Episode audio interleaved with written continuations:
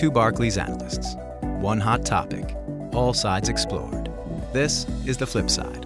The Flip Side is a new podcast series featuring lively debate between two Barclays research analysts, taking opposing viewpoints on timely topics of importance to economies and businesses around the globe. Thanks for tuning in to our first episode of The Flip Side.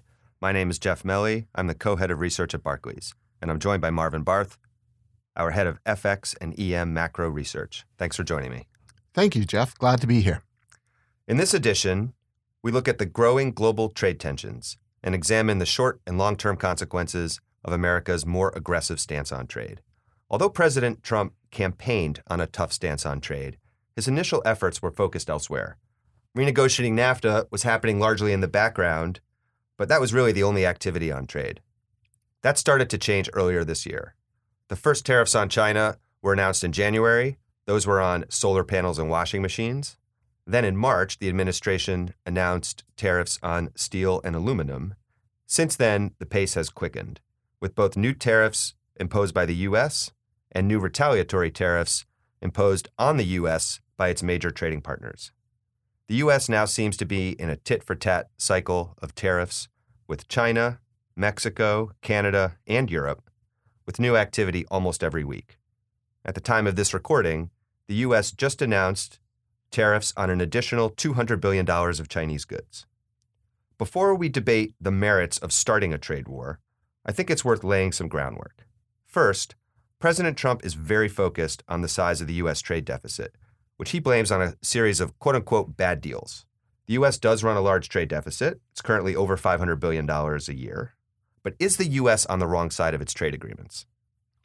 Well, Jeff, let's start with one point where I think the president clearly is correct, and that is that the U.S. does face broadly unbalanced terms of trade with its trading partners. So, if you look uh, at the weighted average tariffs that the U.S. applies to its trading partners and the corresponding weighted average tariff that they apply to the U.S., it's clearly the case that among virtually all countries, uh, the U.S. faces higher tariffs than it applies to its trading partners.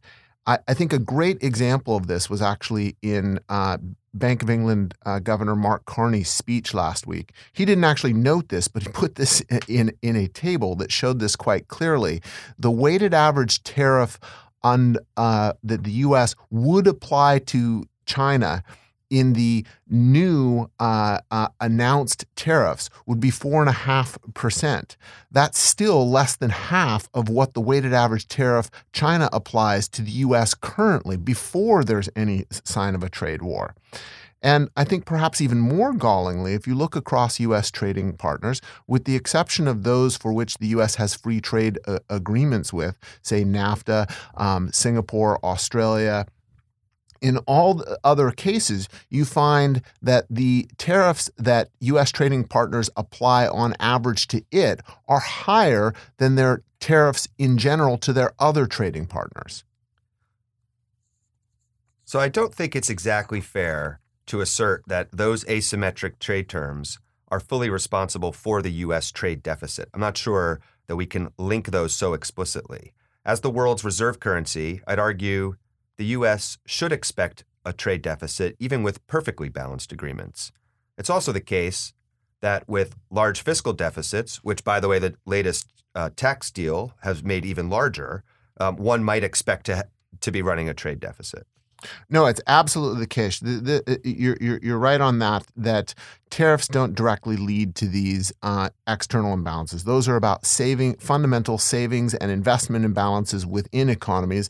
And exactly to your point, the U.S. is dissaving uh, at a greater rate now with this fiscal expansion, and that's going to actually move in the opposite direction of the one that the president uh, is is advocating. But it is clear that unbalanced terms of trade do create a welfare loss. That the higher weighted average tariff that other countries apply to the U.S. relative to what it applies to other countries is a welfare loss that falls more on U.S. consumers and businesses than it does on its foreign trading partners, and really does foster a sense of unfairness in trade that I think is part of what's fueling the president's agenda.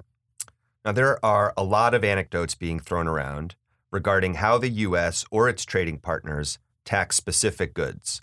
There's been news reports about how the U.S. taxes trucks versus how Europe taxes cars, or whether the U.S. or Canada does more to subsidize or protect their respective dairy industries. Depending on the example, uh, it could make the U.S. look either much more or much less aggressive on trade than its trading partners. Also, President Trump emphasizes the goods deficit, probably uh, as sort of a pay in to his uh, base, which is very focused on manufacturing. But the U.S. actually runs a surplus in trade and services, which somewhat reduces the overall trade deficit. Yeah, services are clearly uh, a, an area in which the U.S. has a comparative advantage. Uh, it does uh, do well there. It runs a, a, a service uh, surplus uh, versus almost every country. That doesn't necessarily mean that it doesn't face barriers there. Um, one of the problems with services is it's actually really hard for us to measure tariffs or barriers to services. They tend to be non tariff barriers in that case. And there certainly are complaints on both sides.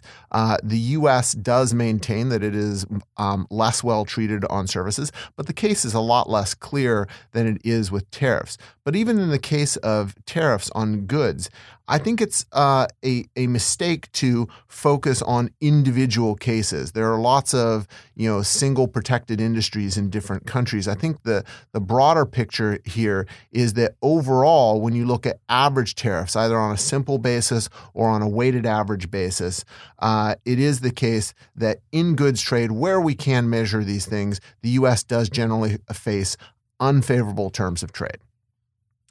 Okay, let's transition to what a trade war might look like.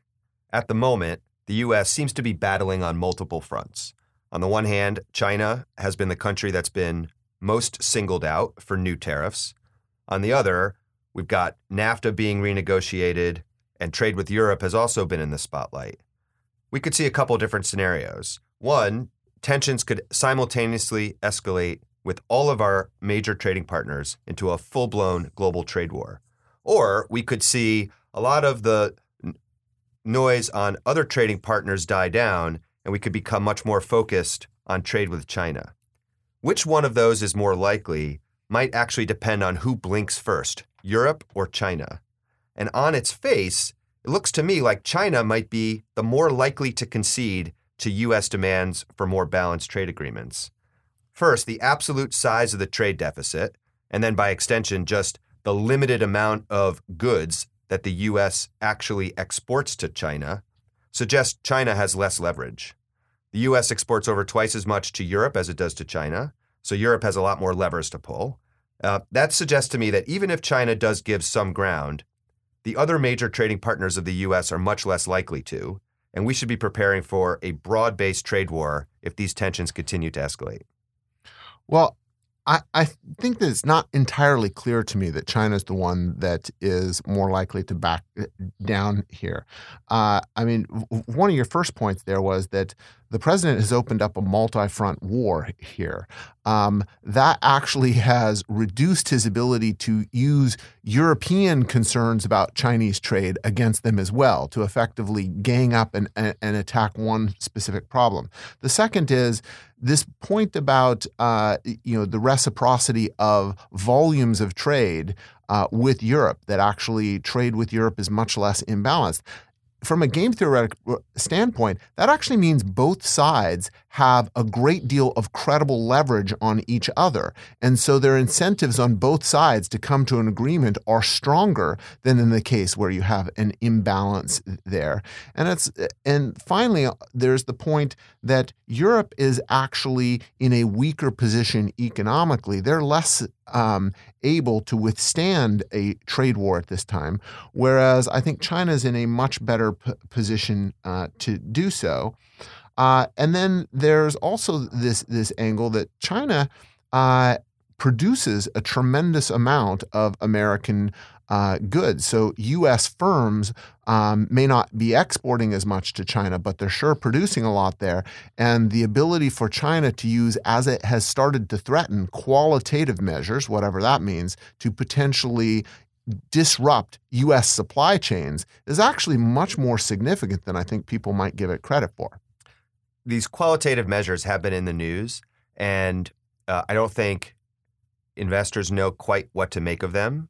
In some cases, we've heard things like slowing down the uh, the border process on certain U.S. agricultural goods, for example, which might uh, you know uh, risk I don't know spoilage or or delays to market.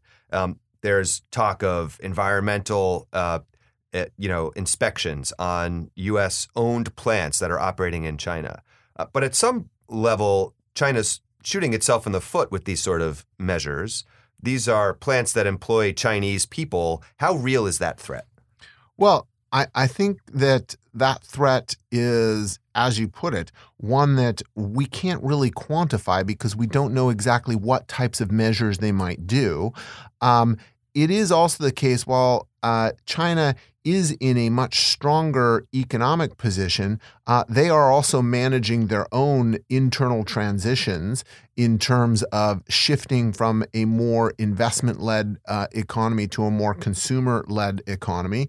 And their ability to shoot themselves in the foot in specific industries may be uh, more difficult uh, as a result but we just don't know how serious each side is. And I think that gets back to your earlier uh, point about the imbalance of trade here and, wh- and whether that's actually the right metric to think about leverage here is that it's not clear the battle here is really about tariffs as much as it is about technology and issues like that, which I think we'd like to get into a little bit more later. Yeah, sure. So before we get to that, let's talk about the wisdom of purposefully escalating trade tensions.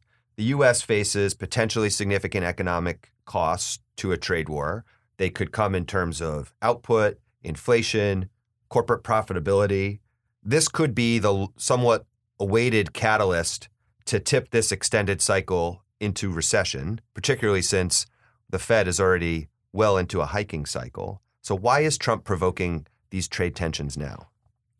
Well, let me put it in short. I think actually, in some ways, you could say this is actually the best time to to do it, um, in the sense that the U.S. economy is actually uh, doing extraordinarily well right now. Our tracking estimate for U.S. GDP uh, in the second quarter is running at five percent. That's before the full fiscal effects start to happen. You've got a giant fiscal impulse coming through the system, this provides a tremendous amount of cushion to effectively absorb some short term pain associated with what the Trump administration and maybe actually, I think, underlying trends or shifts in incentives in the US would suggest would be longer run gains.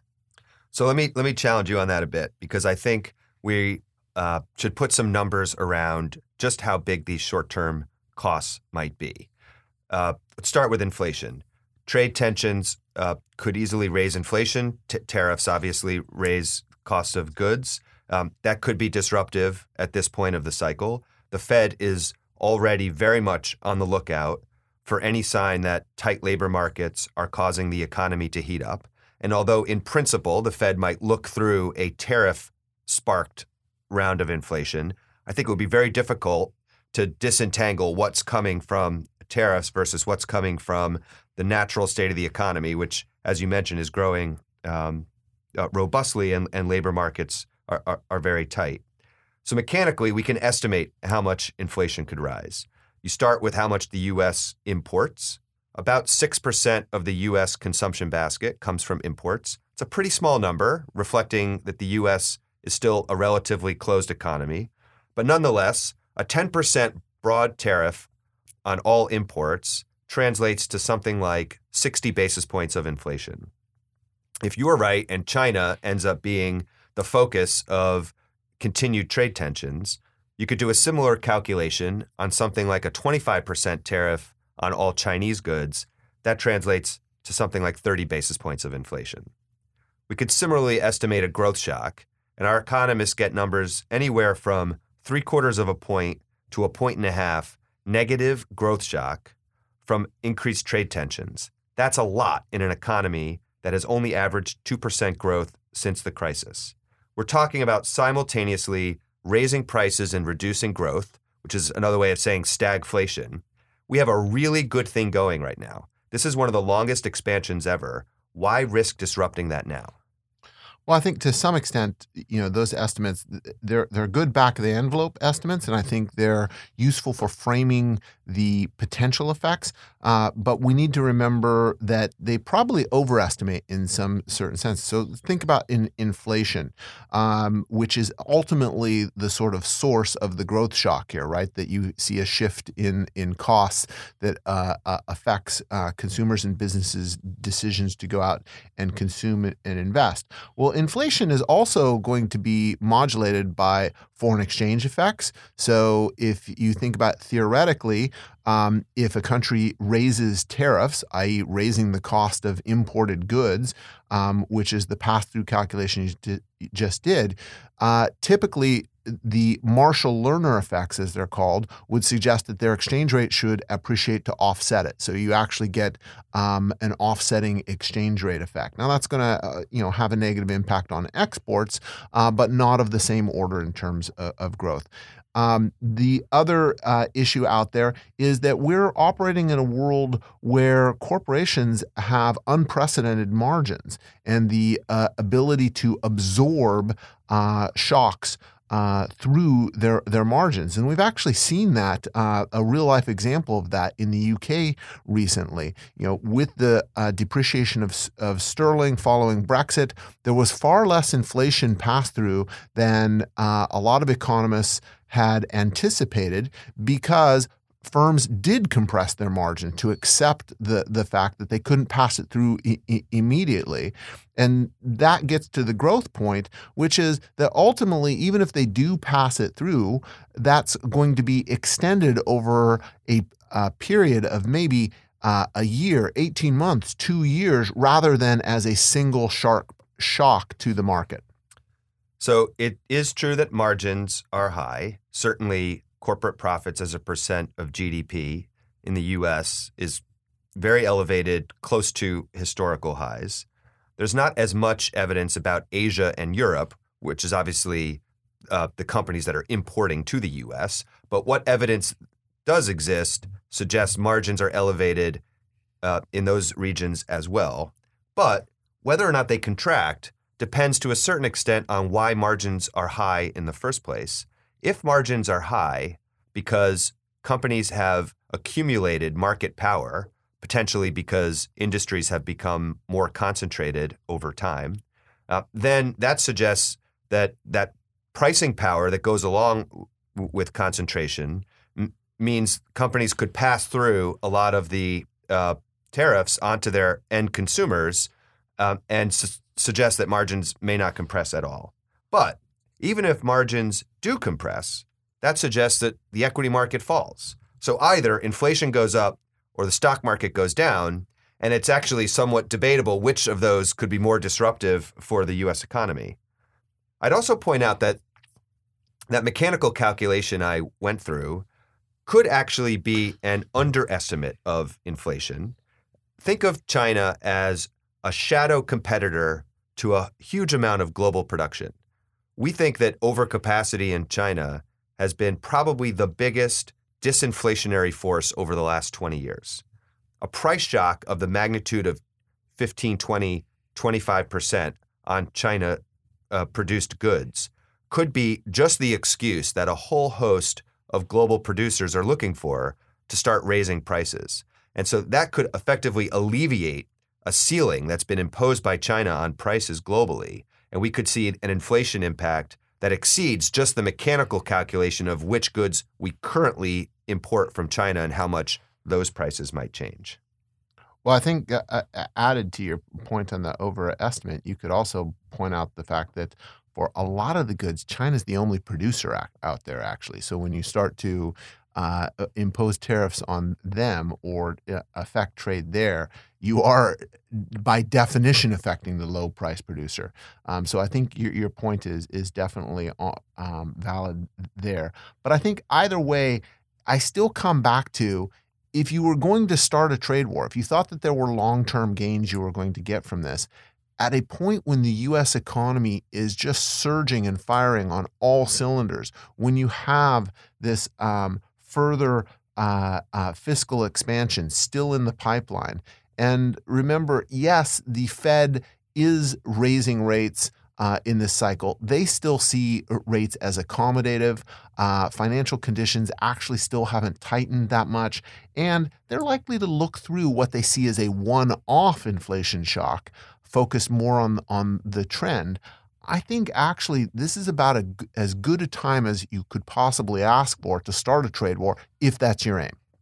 All right. I think as well, we need to look at more than the short term costs.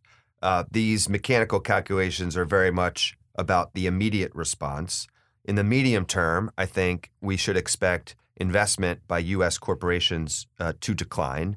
The uncertainty around how a trade war eventually resolves would be enough to slow investment growth, um, and that will have medium term implications. Um, if the trade tensions subside and we go back to business as usual, then maybe that's uh, also a, a, temporary effect. But if uh, the trade tensions prove to be more permanent and barriers are raised either with one or several trading partners, the longer term effects on the U.S. economy could be meaningful as well. Companies may need to rebuild global supply chains that were now rendered obsolete by higher tariffs that they have spent literally decades building. As we've integrated as a global economy, um, and reinvesting to rebuild existing capacity to adjust for an artificial barrier like a tariff is a, is a very inefficient path towards growth. And I think that could impose longer term costs too. We'd effectively have to invest just to rebuild our existing productive capacity, never mind investing to grow from here. Well, you know that I have a long term interest in economic history. So let me, no pun intended, trump your extension of the term of our uh, uh, analysis and focus here to a much longer term perspective and think about where did U.S. trade policy come from? This this uh, push that the U.S. has had for literally 70, actually, you could even take this back 80 years to be the leader uh, in the global economy in pushing towards lower and lower tariff barriers it comes from the Roosevelt administration and its belief that you would actually promote peace and stability out there by increasing interlinkages among economies. And the best way to do that was through increased global trade. And so, starting with the Roosevelt administration and really continuing through the Cold War um, with the Eisenhower administration and beyond, there was a real push to cement the sort of free world together um, with increased trade, where the U.S. effectively bribed other countries to lower their tariff barriers by lowering its own even more. There was also, by the way, a simultaneous commercial interest that the US faced there, in the sense that as the dominant global economy, uh, it actually had more to gain from the expansion of overall global trade than it lost from free riders on that policy. So, again, it had an incentive to bribe other countries into this. I think what's happened here is we've seen that those policies have been so successful that they've actually undermined their own bases and have perhaps shifted U.S. incentives in a different direction. And in that sense, you know, the president may not be the driver of these policy, this policy shift we're seeing, but rather the reflection of this policy shift. So think about the incentive on the commercial side. We're increasingly getting to a world where trade is fully integrated. For much of the post crisis period, we've actually seen that trade as a share of global GDP has flatlined where it had been growing dramatically in previous decades. When you look at big trade deals like TPP and TTIP, if you look at the overall estimated gain from those trade relationships, they're shockingly small. In both cases, uh, economists estimated 15 year gains on the order for TTIP, uh, it was 0.4% of GDP. For TPP, TPP, it was 0.2% of GDP. I'm not talking per year, I'm talking cumulative over 15 years. I'm not even sure that pays for the lawyer's fees. So, you know, you're not getting that much out of it. And then from a national security perspective, we also have, we've seen that increasingly, the great national security threat the U.S. seems to be seeing is the transfer of technology, especially for dual use technologies, things that can be used in both civilian and military applications, to other countries as the US has outsourced its production into other other countries. And this is not a uh, specific issue to the President Trump. We see this in Congress. You know, the uh, bipartisan backlash against his willingness to deal on ZTE because of these technology transfer issues was, I think, an important one. That these are underlying trends, not a specific policy of this president. Now, I I think it is true that let's take the commercial side first. It is true that uh, we have seemingly plateaued in the increase in trade. So, for example, trade as a percentage of GDP globally uh, has been very steady over the past sort of eight to 10 years after decades of, of growing much rap- more rapidly than GDP. Um, uh, it's also true that aggregate tariffs, which fell for for o- over many of those decades, have also largely stabilized and and and stopped falling. Um, so I think uh, it's it's certainly not obvious that there is a lot of further gains to be had from continuing our old policies. But that doesn't mean that the losses from undoing those policies are similarly small. Uh, I think that it's possible that we have an asymmetric case where further liberalized trade does us relatively little good, but further constrained trade actually is quite costly. And I'll give one area where it could be costly. Take the issue of productivity growth. Uh, productivity growth in the US has been surprisingly low uh, throughout this expansion. Um, it's been a puzzle for a lot of economists. It's a major factor behind slow wage growth in the US. Um, and uh, it's hard for me to imagine that high trade barriers, higher trade barriers, which cause us to onshore a bunch of activity that is almost surely more efficiently done offshore, is the path towards greater productivity. So, for example, onshoring manufacturing toasters, right? Something like that. Uh, a, a, a consumer good that's uh, probably hasn't been produced in the U.S. for decades. That's really hard to imagine that that's the path towards greater productivity. We've clearly chosen services and the highest part of the value chain in manufacturing as being our comparative advantage and, and our focus. And the risk around higher trade barriers is that we shift that focus from the from the highest value parts of the economy to having to re-onshore a bunch of lower value add parts of the economy, and the the the the victim of that would be what meager productivity growth we have had. Jeff, I really agree with you on the productivity point, and I think it's one of the ones that is most important for thinking about the medium term consequences of uh, for markets here in terms of if you do have lower productivity growth as the result of uh, less trade. Uh, we are going to see lower real interest rates globally. We're going to see less profit growth. Uh, so equity prices should price in in less of that. And indeed, if those productivity uh, growth is, is associated with differentials across different countries because of stage of development or because uh, of uh, um, differences in their own trade policies, uh, you could imagine that's going to have significant and lasting foreign exchange effects. But I think to some extent, looking at this through the lens of purely economic efficiency might be a mistake.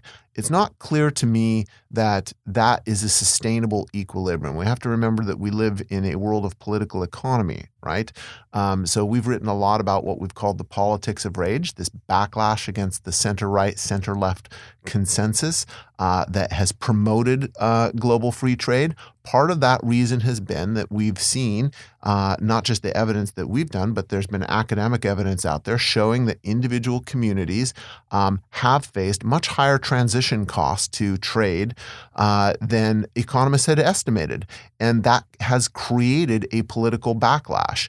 And so it may be the case that politically this is not feasible. I also think you can't discount this idea that national security is a real issue here. And in fact, a lot of the tension between uh, the US and China over these tariffs is actually focused on these technology transfer issues, on intellectual property, and on who's going to control the next generation of technologies, um, which, by the way, has a feedback into productivity growth.